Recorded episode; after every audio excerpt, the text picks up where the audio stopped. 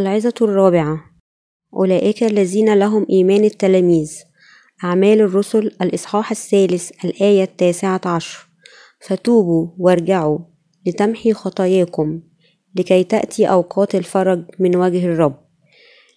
لما نتأمل تلاميذ يسوع المسيح نرى أن مدى إيمانهم عندما نالوا سكن الروح القدس قد اختلف اختلافا واضحا عن ذي قبل.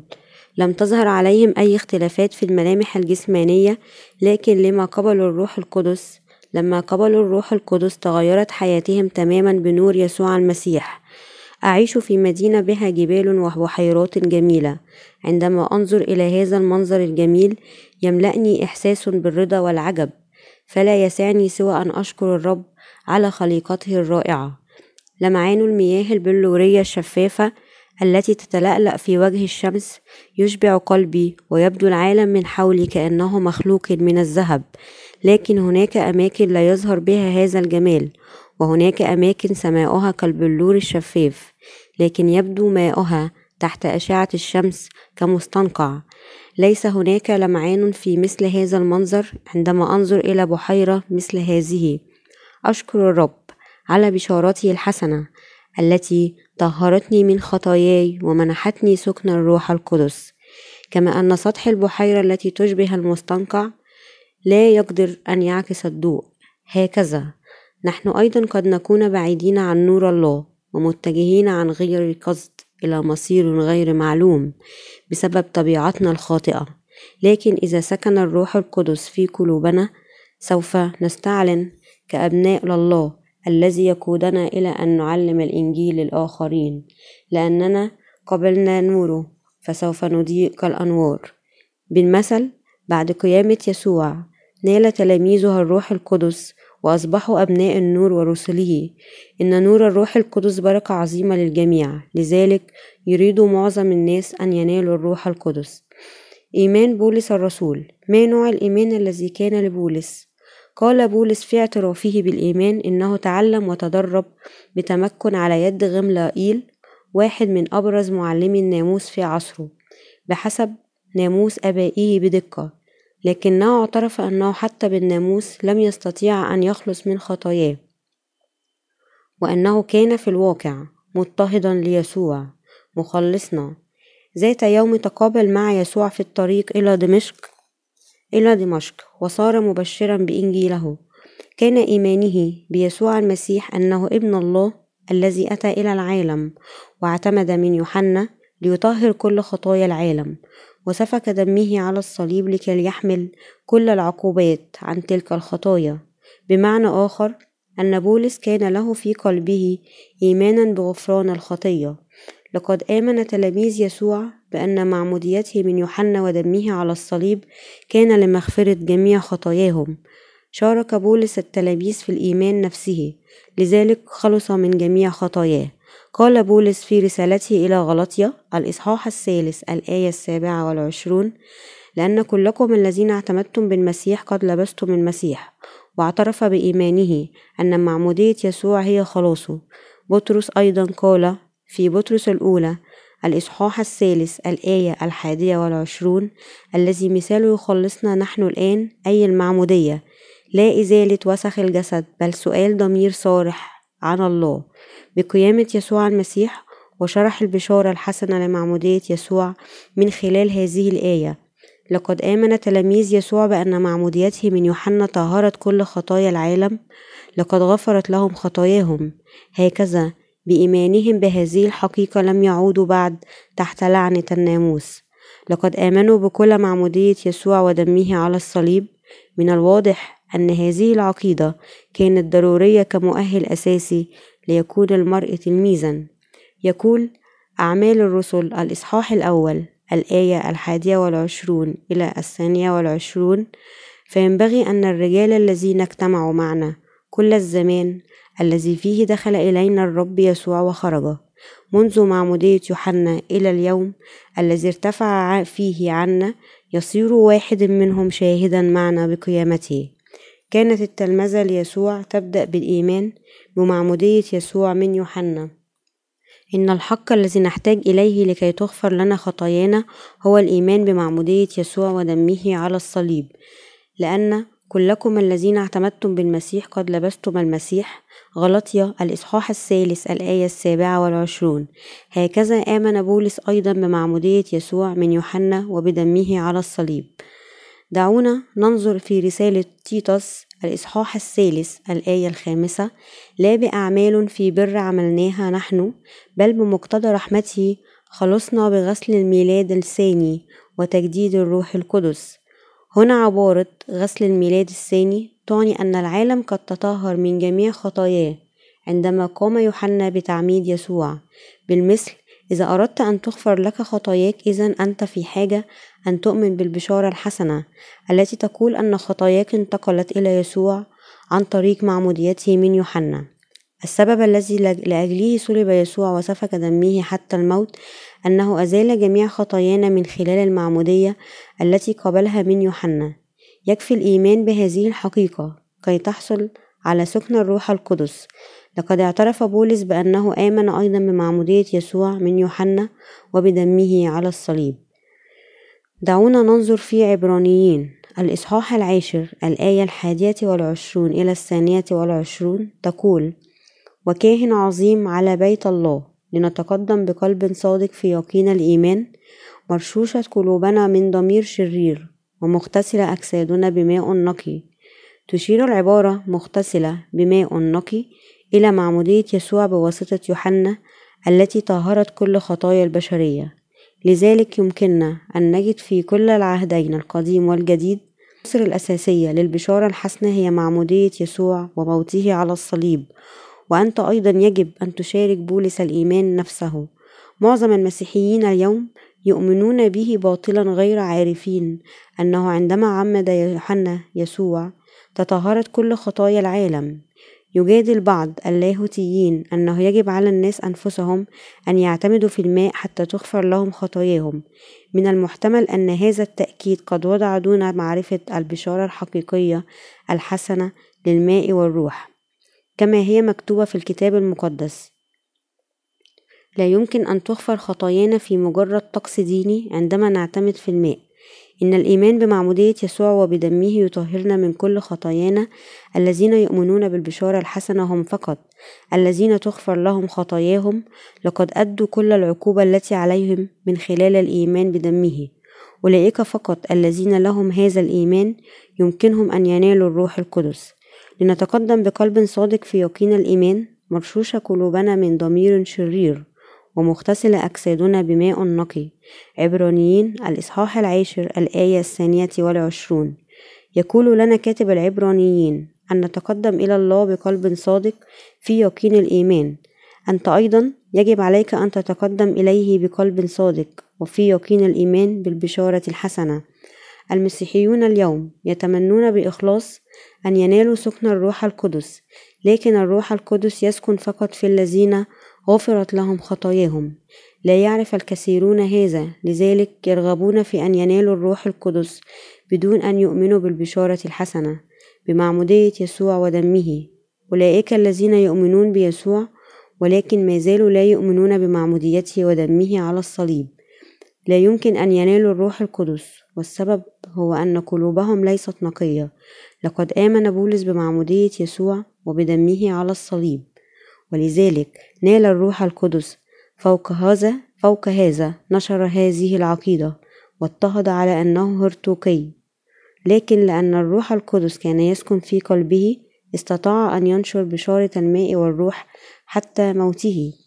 أستطيع كل شيء في المسيح الذي يقويني في لبي الإصحاح الرابع الآية الثالثة عشر بفضل سكن الروح القدس خدم الله وعاش تحت حماية الروح القدس حتى صعد إلى الله. أولئك فقط الذين لهم مثل إيمان بولس يمكنهم أن ينالوا الروح القدس. دعنا نتأمل إيمان بولس في رسالة كلوسي الإصحاح الثاني الآية الثانية عشر يقول مدفونين معه في المعمودية. التي فيها أقمتم أيضا معه بإيمان عمل الله الذي أقامه من الأموات.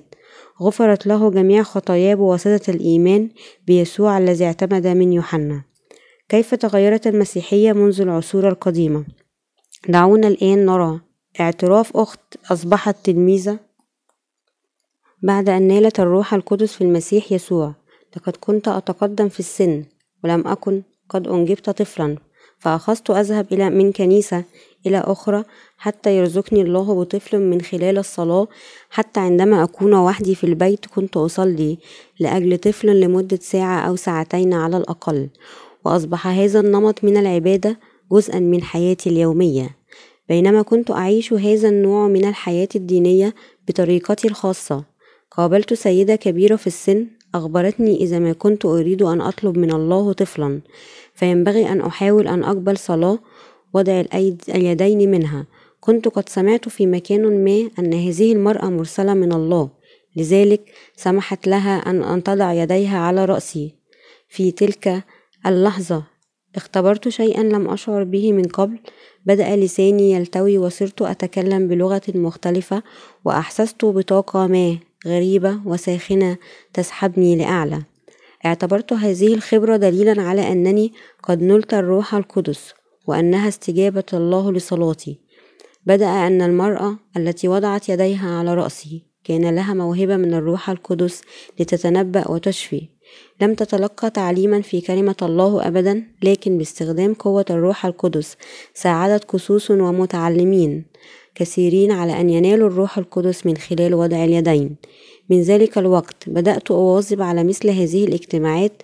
أحد هذه الاجتماعات كان يدعى حركة الإحياء التجديد أثناء إحدى صلواتي في هذا الاجتماع. شعرت برعشة في كل جسدي والتهب قلبي بحبي لله ولجيراني. حصل الشيء نفسه مع آخرين.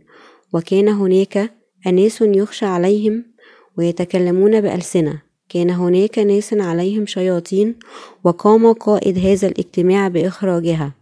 كان الهدف من حركة الإحياء التجديد هذه مساعدة الناس على اختبار الروح القدس من خلال أشياء مثل الارتعاش التنبؤ إخراج شياطين والتكلم بألسنة. لكن بالرغم من كل هذه الخبرات كان لا يزال لدي خطية والخطايا التي في قلبي جعلتني أشعر بالخوف بالخجل لذلك كلما كنت أصلي كنت أصلي باجتهاد لكي أحل مشكلة الخطية. اعترفت بأنني خاطئة لكنني كنت في نظر الناس ملاك. اعتقدت أن لي إيمان حسن لكنني كنت مخطئة. لو لم أكن قد أدركت خطاياي ربما ما كانت ستتواني الفرصة كي أنال الروح القدس. بعد ذلك قابلت الذين ينشرون بشارة الماء والروح ونلت غفران كل خطاياي من خلال الإيمان بكلمة الله. أنا الآن سعيد حقا أؤمن ببشارة الماء والروح. وقبلت الروح القدس. أشكر الله. أتمنى أن يؤمن كل المسيحيين في كل أنحاء العالم بالبشارة الحسنة وينالون سكن الروح القدس. شكرا للرب. هذا علمنا أنه لكي ننال الروح القدس نحتاج إلى بشارة الماء والروح. إذا أردت أن يغفر لك جميع خطاياك يجب أن تؤمن بمعمودية يسوع من يوحنا. دعونا ننظر في أفسس الإصحاح الرابع الآية الخامسة رب واحد إيمان واحد معمودية واحدة. تقول الآية هنا أن هناك فقط رب واحد ومعمودية واحدة نؤمن بهما. يجب أن نؤمن جميعا بمعمودية يسوع من يوحنا وبموته على الصليب لكي ننال سكن الروح القدس. إذا لم نؤمن فإن الروح القدس لن يسكن فينا أبدا ذات مرة كان هناك بعض الناس يؤمنون ويعلمون أن حركة النقاوة والقداسة سوف تساعدهم أن ينالوا الروح القدس لكن هل تظن أن الروح القدس يسكن فينا؟ إن كنا ننضم لمثل هذه الجماعات هل قبلت الروح القدس بسبب حركة النقاوة والقداسة؟ إن كان ذلك ممكنا فمن الحكمة أن تحفظ الإيمان لكن إن كان الروح القدس يحل عليك لهذا السبب ما كان يجب على يسوع أن ينزل ويخلصنا من خطايانا. وما كان أحتاج أن يتعمد من يوحنا ويصلب على الصليب. إن نوال سكن الروح القدس هبة تأتي من الإيمان ببشارة معمودية يسوع ودمه التي جاءت بالمغفرة لخطاياك. سكن الروح القدس هبة تمنح للذين غفر لهم وطهروا من خطاياهم بواسطة البشارة الحقيقية. هذه الأيام من بين الذين ينغمسون في حركة الإحياء التجديد هناك بعض الناس الذين يؤمنون بأن الصلاة المضنية لأجل التوبة يمكن أن تساعدهم على نوال الروح القدس. يقولون إذا صلى شخص لأجل التوبة حتى ولو كانت الخطية تسكن قلبه فسوف ينال الروح القدس. الحركة الخمسينية الكاريزماتية التي انتشرت في جميع أنحاء العالم بدأت في الولايات المتحدة حوالي عام 2800 2800 ظهرت هذه الحركة في أعقاب الثورة الصناعية عندما انهارت مبادئ الناس وأخلاقهم. وصلت الحركة إلى أوج ذورتها عندما اكتئبت قلوب الكثير من الناس نتيجة الكساد الاقتصادي العظيم. من ذلك الوقت أخذ الإيمان المؤسس على كلام الله في الانحدار وبدأت تظهر حركة دينية جديدة وكانت هذه الحركة هي الحركة الخمسينية الكاريزماتية التي تهدف إلى اختبار قبول الروح القدس الله من خلال انفعالات جسدية. رؤية أعمال الله بالأعين المجردة واختبار قوة كلام الله بالجسد والعقل. لكن الخطأ القاتل في هذه الحركة هو أنها تبعد المؤمنين أكثر فأكثر عن كلام الله وتبقى كأنها دين يجاهد من أجل بركات جسدية. ونتيجة لذلك أصبح إتباع هذه الحركة الجديدة يدافعون عن السحر والدجل حتى في وقتنا الحاضر. نجد الذين ينغمزون في الحركة الخمسينية الكاريزماتية يعتقدون أنه إذا كان الشخص يؤمن بيسوع فسوف يصبح غنيا ويشفى من كل أمراضه وسوف يزدهر في كل شيء. سوف ينال الروح القدس ويتكلم بألسنة وينال قوة شفاء الآخرين.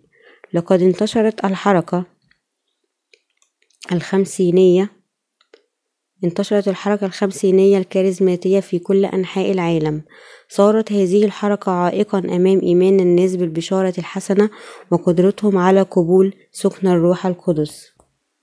نشأت المسيحية الحديثة من خلال معتقدات لوثر وكالفين منذ 500 عام لكن في إطار المسيحية لم تترسخ دراسة كتابية عن سكن الروح القدس. المشكلة أنه من بداية المسيحية الحديثة آمن معظم المسيحيين بيسوع بدون أن يتعرفوا على دلالة معموديته وموته على الصليب. ازدادت الأمور سوءا لما بدأ الناس يركزون على العقائد المسيحية الخاطئة ويؤكدون على الخبرات الجسدية وحدها. يجب أن يؤمن كل المسيحيين بالبشارة الحسنة التي تقول أن يسوع تعمد من يوحنا ليرفع كل خطايا العالم وأنه صلب عقابا عن تلك الخطايا. هذا الإيمان سوف يجعلك تنال الروح القدس. اليوم السبب الذي لأجله هجر الكثيرون المسيحية هو انصراف الناس عن حقيقة المعمودية التي قابلها يسوع من يوحنا ودمه على الصليب. يسوع يقول لنا أن نعرف الحق. الإيمان بمعمودية يسوع من يوحنا ودمه على الصليب يعني الإيمان ببشارة الماء والروح. إذا أردت أن تنال الروح القدس عليك أن تؤمن أنه عندما عمد يوحنا يسوع فإن خطاياك قد نقلت إليه وأن سفك دمه كان للدينونة ولمغفرة كل خطاياك عندئذ سوف تنال الروح القدس يؤمن مسيحيون كثيرون بدم يسوع فقط كبشارة الفداء لكن هل يستطيع الذين يؤمنون فقط بدمه من بينكم أن يتحرروا من الخطية؟ هل تستطيعون؟ إذا كنتم تعتقدون أن هذا ممكن فربما تكون لديكم معرفة غير واضحة عن المعنى الحقيقي لمعمودية يسوع وفي هذه الحالة لا تزال هناك خطية في قلوبكم. فقط عندما تربطون بين معمودية يسوع ودمه معا في إيمان واحد يمكنكم أن تخلصوا من خطاياكم وتنالوا الروح القدس.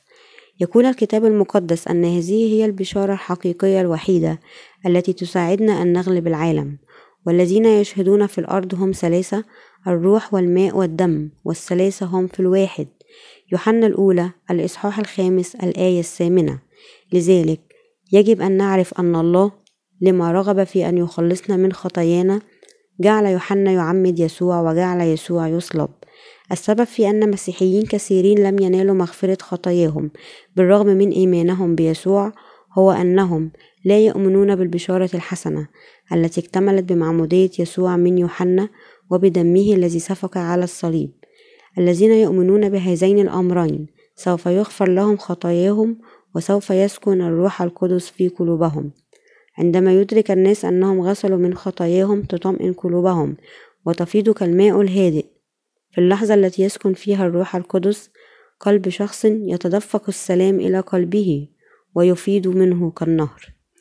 نتقابل مع الرب بالإيمان بهذا الحق وبالسلوك بالروح بينما ننشر بشارة قبول الروح القدس. لم تتمتع قلوبنا بسلام مثل هذا من قبل. من الوقت الذي نبدأ فيه الإيمان ببشارة الماء والروح تصير حياتنا هادئة وتمتلئ قلوبنا بالفرح الكامل. لا يمكننا أن نبتعد عن هذه البشارة الحسنة. الروح القدس داخل قلوبنا يحثنا دائما أن ننشر كلمته ويسمح للذين يؤمنون بها أن ينالوا الروح القدس. لأننا آمنا بالبشارة الحسنة بمعمودية يسوع بدمه على الصليب. فقد باركنا الروح القدس. يجب عليك الآن أن تؤمن بمعمودية يسوع وبدمه على الصليب لكي تنال الروح القدس. من الضروري أن يبدأ الناس في كل أنحاء العالم عملية الإيمان بكلمة الله أي أن يسوع قد اعتمد من يوحنا ليزيل جميع خطايا العالم وأنه مات على الصليب. لكي يسدد العقوبة على خطاياهم عندما يقومون بذلك سوف يحصلون في النهاية على الروح القدس.